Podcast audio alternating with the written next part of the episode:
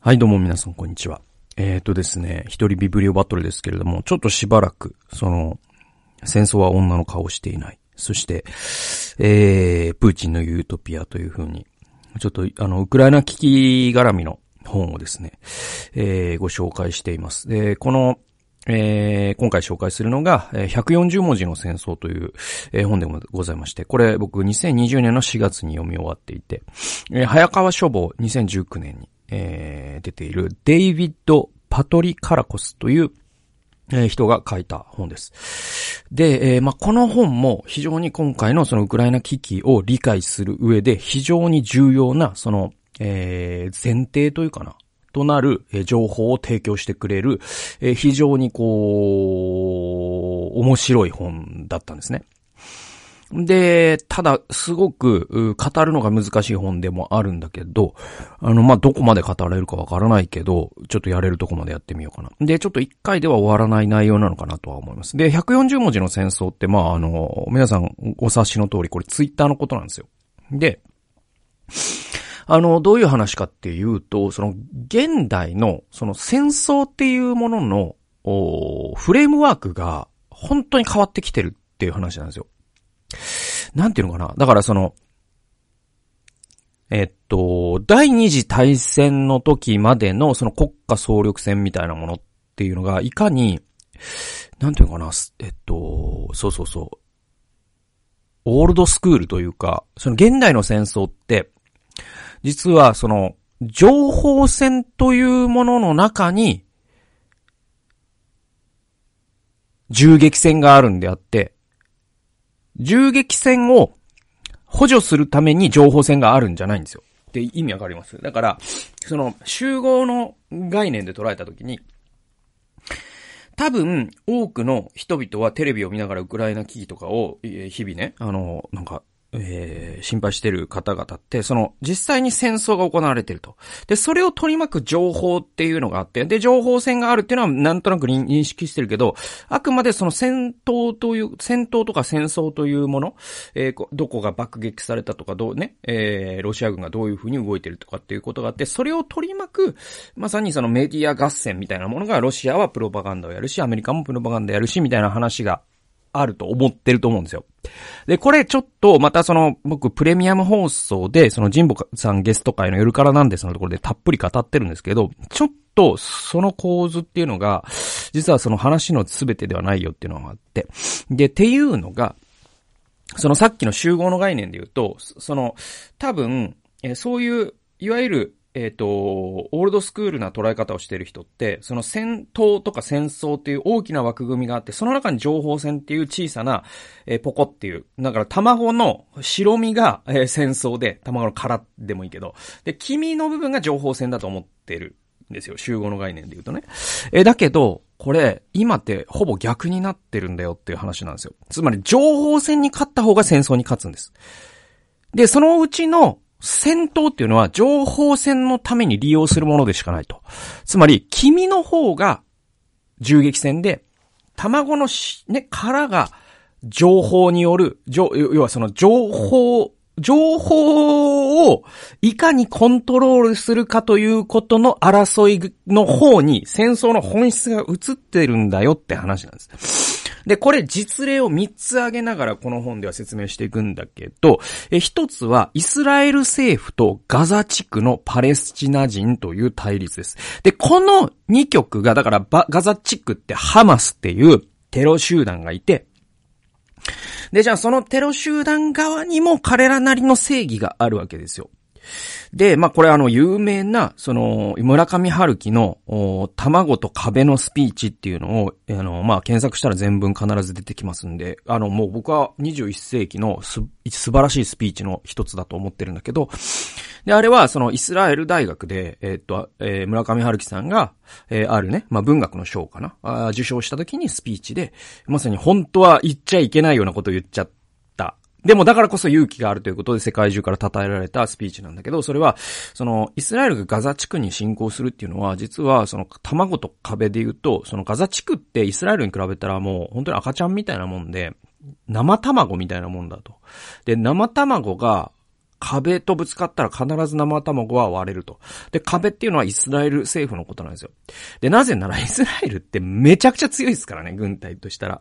で、バックにアメリカがいるし、言ったらその中東ににおけるアメリカの出張所なんで、世界最強の軍隊と言っても過言ではないんです、実は、イスラエル軍って。で、そのイスラエル軍が、なんていうのかな、それこそ、ガザ地区ってさ、なんだろう、もう、鳥取県みたいなことですよ。だから、そんな、ね？それって正義がいかに、その壁の側にあったとしても、それでも私は常に卵の側に立ちたいっていうことをイスラ、ね、あの、村上春樹さんは言ったわけです。で、あのー、まあ、アメリカの保守派の人は、まあ、村上春樹さんには反対でしょうけど、でも僕はあのスピーチには心動かされたし、そしてガザ地区の側にも正義が僕はあると思います。そして、えー、じゃあイスラエル側に何かが、正義がないかというと、僕は正義対正義の戦いだと思うんですよ。で、ハマスがやってることはとんでもないですよ。もちろん。とんでもないんですけど、だからといって、そこにミサイルを撃ち込んで民間人が死んでいいということには僕はならないと思うから。で、それをめぐる、その、両者がプロパガンダをまさに発信したことによってこの戦争がどうなったかっていう話です。っていうのが一つ目。二つ目が、えっ、と、まさに今の話で、今の話っていうか今につながる話で、これあの、クリミア併合後、ユーロマイダン革命とかがあった時のウクライナ、2016年ぐらいの時点ですね。その時のウクライナ民兵を支援するウクライナ人と、イギリスの元ゲーマーの情報改革者がタッグを組むんです。ね、情報解釈者っていうね、インタープリターっていうんですけど、もう、だから、インタープリターっていう、えー、ジャンルの職業が出てくるんですよ。つまり、公開情報をどう解釈するかということが戦いになってくるんです。ね。で、その情報解釈者っていうのも、まさにプロパガンダの戦争の兵士です。と、もう一つがロシア政府系のプロパガンダ組織。これさ、あの、前回の放送で、プーチンのユートピアで、えー、語ったようなテレビ局も含まれるし、えー、ロシアっていうのはかなりネット戦略も一生懸命やってますから。で、このバッチバチの争い。もう一つが IS、イスラム国とアメリカ国務省内のプロパガンダ室っていう、えー、アメリカの国務省にはプロパガンダ室という部屋があるんですね。で、このな、このすべてってナラティブ戦争って、えー、このデイビッドさん言ってて、ナラティブの戦争って物語をめぐる戦争なんです。つまり、どちらの物語を世界が受け入れるかっていうのが、戦争の勝敗そのものなんだってことなんです。で、その双方に緻密なインタビューをして、物語を織りなすっていう、もう本当に良質なノンフィクションで、すごい僕はこの本を2年前に読んだ時に、なんていうのかな、もうちょっと虚脱感にも似たような気持ちを味わいまして、でいて知的な満足感というか、あ、そう、そうか。ちょっと本当に僕は戦争というものをアップデートして理解しなきゃいけないぞということを思った。そして今この目の前に立ち現れた現実っていうのが、あ、あれって140文字の戦争で読んだやつじゃんっていうことを日々思い続けてるんですけど、ちょっとそういった補助線を引く上でも、この本っていうのは結構魅力的なんで紹介したいと思うんですね。で、えっと、引用に入る前に、これね、えっとね、ビターリっていうね、青年の話が6章に出てくるんですけど、それが面白くって、そのロシアアの、ロシアで働いてた人なんです。で、この人ってまさにそのジョージ・オーエルの1984の心理賞で働くのが主人公って僕言ったじゃないですか、前。あの、オーウェルのね、1984の主人公っていうのは、えっと、そのビッグブラザーが支配する国で働いてるんだけど、その心理省というところでは、図書館のその資料を、えっと、そのビッグブラザーが、あ、この戦争はこうだったことにしようって言ったら、その戦争に関するすべての記述、そしてその戦争が起きた時の経済の記述、その戦争が起きた時の教育の記述、その関連するすべての情報を、まさになんかブロック、情報のブロックチェーンみたいなものを全部辿って、それを全全部書き換えていくっていう、えー、そういう部署があるんですよ。ね。えー、ジョージ・オウェルの1984にはね。で、それを心理賞と呼ぶんですよ。で、えっ、ー、と、ビターリっていう、この6章に出てくる青年って、まさに、ロシ、現代ロシアにある心理賞のような部署があるんです。で、そこで働いていた人の話でめちゃくちゃ面白いんですね。それが、そのトロール工場と呼ばれる、んですって、そこは。で、で、それは何をしてるかというと、日々、パソコンの前で、えー、一日中座って、反ウクライナのフェイクニュースが製造され拡散するっていうのがその部署の仕事なんですよ。で、この部署では同時にトランプ大統領を支持したりとか、マリーヌ・ルペン、これあの、フランスの極右政党の政治家ですけど、まあ知ってる人は知ってるね。で、まあフランスのトランプって言うとちょっとまたそれはニュアンス違うんだけど、とにかく、その、排外主義とかを掲げて、えー、フランスでポピュリスト的な人気があるルペンっていう政治家がいるんです。で、この人を支持したり、トラン、ドナルド・トランプを支持したり、えー、そういうネット記事を作成したりとか、えー、フェイクニュースを作成したりとか、えー、あるいはイギリスの EU 脱退を支持する世論を形成しようともしたんですよ。じゃあ、ロシアのこの心理書何しようとしてるかっていうと、トランプを支持する、ルペンを支持する、イギリスの EU 脱退支持する。で、えー、反ウクライナのフェイフェイクニュースをバンバン流し続ける。これ何してるかっていうと、ロシアの狙いは一つなんですよ。それは、自由主義陣営の弱体化なんです。つまり、まあ、その、旧西側諸国が共有している理念っていうのがあるんです。で、それは民主主義であったりとか、国際協調であったりとか、フェアな、えー、自由主義市場の維持であったりとか、そういったものを弱体化できることなら、ロシアは何でもするんです。それがトランプ当選を後押しすることだったり、ルペンがフランスの大統領になることだったり、イギリスが EU を脱退することであったりとか、えー、まあ、えー、ウクライナが、えー、一致団結しないことだったりとか、そういったことを情報戦っていうのを、このね、えっ、と、ロシアにはそういう部署がありまして、トロール工場と呼ばれるところで、えー、それが、あ日々生産されていた。そして多分今もいるんですよ。で、えっ、と、人々が、実は彼らってじゃあ何をしたいのかというと、これがすごくて、じゃあなんか、これね、すごい、あのー、結構僕らにとっては、ちょっと理解するのが難しいことですらあるんだけど、あのね、人々があることを信じるようにというのが彼らの狙いではないんです。そうじゃなくて、彼らの勝利って、人々がもう何も信じられないと思った時に彼らは勝利するんです。だから、真理という概念がなくなることこそが彼らの勝利なんです。これが、その、ね、プーチンのロシアがポストモダンの独裁国家であることの理由なんです。で、その後、ビターリという青年は心を病んで職場を去りました。そして著者のインタビューに答えているという章があったりします。えー、じゃあ引用に入っていきましょう。えーとですね、まず、ユーロマイダン革命って皆さんね、あの、わかんない。日本のメディアでどれぐらい言われてるかわかんないけど、これあの、重要なポイントで、今回の、えー、ロシアによるウクライナ侵攻を理解する上で、もうユーロマイダン革命を踏まえてなかったら、はっきり言って何も知らないのと同じだと思ってください。それぐらい重要なポイントなんですよ。んちょっと説明しますと、10ページですね。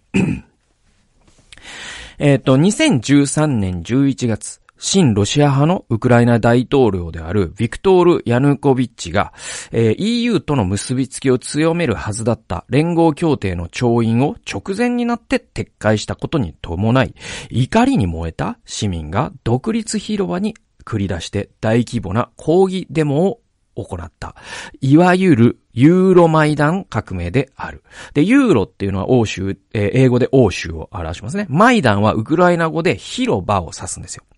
で、ウクライナの首都キエフにある独立広場が抗議デモの舞台となったことから、あ欧州広場。これがユーロマイダンですね、ウクライナ語で。で、えー、欧州広場革命、ユーロマイダン革命と呼ばれるようになりました。で、街は騒乱状態になり、えー、2014年2月末、ヤヌコビッチ大統領はロシアへ亡命する。ウクライナは内戦勃発の危機に瀕し、ヤヌコビッチ政権の崩壊後、暫定政権に対する賛成派と反対派の抗議デモが、さざ波のようにウクライナ東部に広まった。3月、ロシアはその混乱に乗じて、ウクライナ領クリミアを併合してしまった。この動きに活気づいた分離主義勢力、過去、ロシア軍の後ろ盾を得ていた過去閉じるは、えー、5月末までに、えー、ドネツクをはじめとするウクライナ東部の都市や町を支配下に置いた。その後、ジャーナリストは皆、ドネツク人民共和国の新たな報道室が発行する取材許可証を取得しなければ、この町では活動できなくなったということで、この、その2013年末から2014年、えー、初めに至る、この動きっていうのが、えー、今に至る系譜になっています。で、これ本当に僕1秒もテレビ見ないから申し訳ないんだけど、日本でもこのこともテレビでもうみんな知ってるよって言うんだったらごめんなさいだけど、もしテレビずっと見ててもこの情報が出てこないとしたら、テレビは日本人を舐めてると思います。っていうのは、これが理解できなかったら、今回のことは理解できるはずがないんですよ。えっ、ー、と、僕、この、あと、この2年後にちなみに僕は、えー、キエフに行って、ユーロマイダン革命のその独立広場僕行きました。えー、そしてそこで、えー、100何人、109人だったかなの、えっ、とね、写真がそこに飾られてるんです。で、それ何かっていうと、全員死者の、え、顔なんですよ。顔写真なポート、ポートレートなんですよ。で、あの時、その、えー、っと、その独立、ユーロ、ユ欧州広場っていうのは何かっていうと、その、結局、ヤヌコビッチ大統領っていうのが、えっと、新ロシア派だったんですよ。で、これもすごい、じゅ、あの、だから、なんていうのかなどっから説明していいかな難しいんだけど、だから、えっと、その、もともとウクライナってソ連だったわけですよね。で、そうすると、当然、そこから独立した時に、ソ連の息のかかった人たちが出世しやすいっていう構造は結構保たれるわけですよ。で、それはどんな独立でも付きまとう出来事で。で、えっ、ー、と、ヤヌコビッチっていうのはまさにソ連とのパイプを活かして大統領になった人だったから、ね、ウクライナとしては NATO に加わるかとか、ね、欧州によ、よるかとか、まあ、ポーランドも NATO に入ったことだし、2003年に。えー、だから我々もね、そうね、西側にね、なんていう動きもあった。だけど、ヤヌコビッチはそのソ連とのつ、つながりがすごく強い人だから、あープーチンを喜ばせるためなのか、プーチンに命令されてなのかはわからないけれども、とにかく直前で、えー、それを保護にする。で、それに対して、えー、まさにキエフの若者というのは東部と、えー、西部で言うと、え、キエフの若者はやっぱ東部側の新ロシア的な人は少ない。え、むしろ、反ロシア的な人が多い地域でもありますから、そこの若者たちが非常に怒って、まさにこの天安門広場じゃないですけど、このここでデモが起こるんです。で、まさに天安門広場と同じように、えー、ヤヌコビッチがしたことは、なんと、えー、戦車をそこに、えー、導入してですね、撃ちまくったんです。人を。そして、えー、まあ、もちろん人は逃げます。で、えー、その死者の単位っていうのが、まあ、100人で済んでよかったみたいな話で、これ1000人とかだとまた違ってたんでしょうけど、とにかくまあ軍隊を投入して、えごめんなさい、ちょっと戦車を投入したっていうのが僕ちょっと、あの、それは、えー、間違いかもしれません。とにかく軍隊を、えー、投入したのは間違いない。で、えっと、発砲したんですよね。だから発砲してんですよ。そして、えー、とにかくウクライナ軍が、えー、ウクライナ国民を殺すということをしたわけですよ。ヤムヌコビッチの命令でね。で、大統領っていうのは軍の司令官ですから。えー、で、100何人も死んだ。で、このままでは、ウクライナこれ革命起きるねってことになっちゃったんです。で、革命起きたら、もうヤヌコビッチって終わるじゃないですか。で、えー、逃げちゃうんですよ、このヤヌコビッチっていう大統領が。で、ロシアに亡命します。はい。で、この政情不安定に過去つけて、えー、ロシアがしたことが、あクリミアに、その新ロシア派のウクライナ人たちを、えー、ロシアから軍、ね、あのー、武器とかを送ってですね、彼らが勝手に独立したっていう形で併合するんですよ。これだからその満州国独立と全く一緒です。日本軍が、えー、ね、中国の北部でした。満州国独立の、えー、やり口と全く同じで、えー、っと、彼らが勝手に言ってるんで、僕たち占領とかしてないっすけど、っていうやり方ですね。で、なぜ、えー、そのプーチンがそこまでクリミアを欲しかったかというと、前にも言ったように、セバスポートリ軍港という、えー、軍の港がございまして、で、えー、ロシアというのは常に不登校、冬に凍らない港というのがどうしても欲しい国なんです。で、それは地政学上ですね、えー、ロシアっていうのは、その凍らない港っていうのを全然持ってなくて、このセバスポートリ軍港さえ手に入れれば凍らない港を一つ手に入れることができるから、西側諸国と対峙する上で非常に都合がいいと。だからもうプーチンも完全に革新犯的にこれをやっているんです。そして、えー、そこからじわじわと、えー、サラミスライスかのようにですね、えー、っと、その、ウクライナの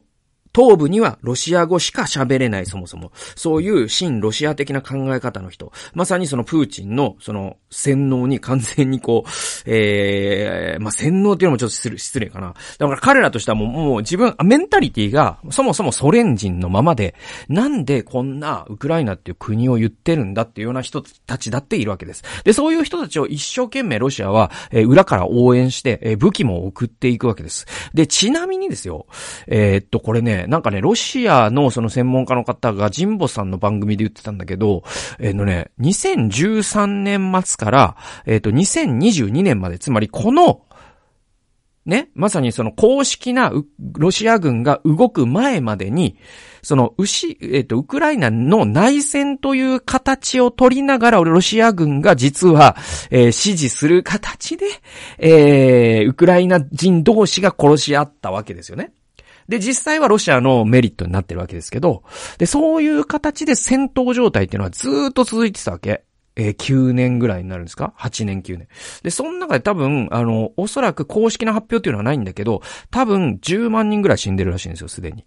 だからそれぐらいのことがずっとビヨン的に起きていたっていうことを理解せずに、今回突然戦争始まったなって思ってるとしたら、全く なんていうのかな、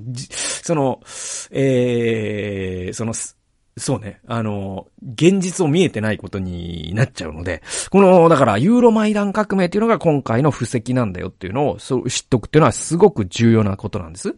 で、えっと、その後、ちなみにですよ、ヤヌコビッチ大統領が亡命します。その混乱に乗じてロシアがクリミアを取ります。で、その後に、えっと、確かもう一個なんか暫定政権みたいなのがあった後についたのが、ポロシェンコという大統領なんです。で、そのポロシェンコという大統領の時時に僕は2016年にキエフに入ったんですけど、で、じゃあ、ポロシェンコってどういう人かっていうと、一応今の流れを踏まえると、ウクライナのナショナリストだと思うじゃないですか。ね、今のゼレンスキーに近いようなね。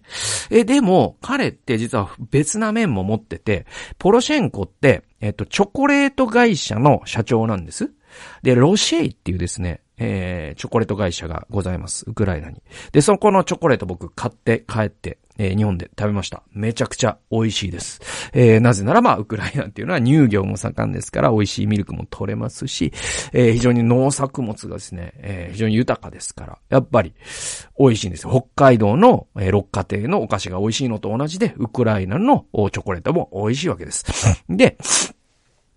そのロシェっていう、え、チョコレート会社で、え、財を築いたポロシェンコ大統領は、えー、A 面 B 面あって、A 面ではウクライナのナショナリストを言っていた。つまり、君たちの味方だよと。クリミア併合を許さないよと。えだけど、えー、僕、ウクライナで聞いたのは、実はポロシェンコをそんなに信じちゃいけないって言ってたんですね。それ何かっていうと、ポロシェンコって自分のその財産、全部ロシアに置いてたそうなんですよ。だからかなりロシアとのパイプが深い、えー、太い人でもあったんですね。だからそういうふうに、やっぱりウクライナって、やっぱ旧ソ連と関係のない偉い人なんてほぼいないと思って間違いないんですよね。で、そのゼレンスキーっていう人がちょっと僕そこまで詳しくないんだけど、相当ポピュリスト寄りで、彼の場合は多分今までの、なんていうのかな、あの、まさにちょっとトランプ的な、今までのその積み上げっていうのを、ちょっとえー、その、何、ガラガラポンって言うんでしたっけ？そのなんか、リセットボタン押せる人っていうか、そういう意味でのポップリストでもあったから、ちょっとプーチンの虎のを完全に踏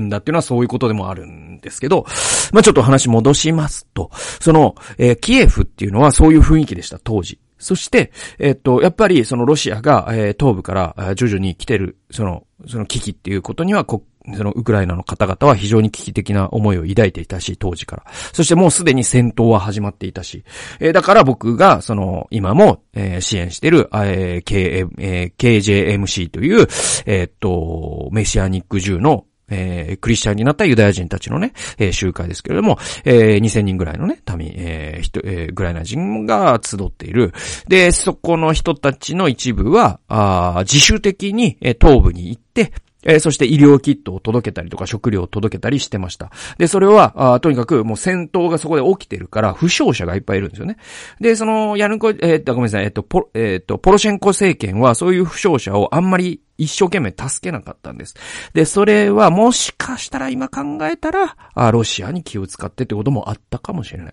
なので、自分でやるしかないっていう形で、えー、医療キットとかを送っていました。で、えっ、と、我々は今この、時に際して、えー、まあね、日本の FBA を支援してくださってる方々から、あ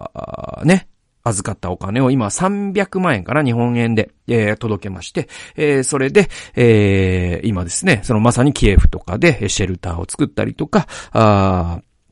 食料をね、えー、配給したりとか、逃げる人たちを助けたりとかしてるという。そういう、まあちょっと僕の、のその、僕のストーリーがあって。で、僕、ちょっとごめんなさいね。こう、今回ちょっと引用がすごく少なくて申し訳ないんだけど、あのー、その当時のキエフの感じっていうのをちょっと僕、その、皮膚感覚で、あのー、感じた、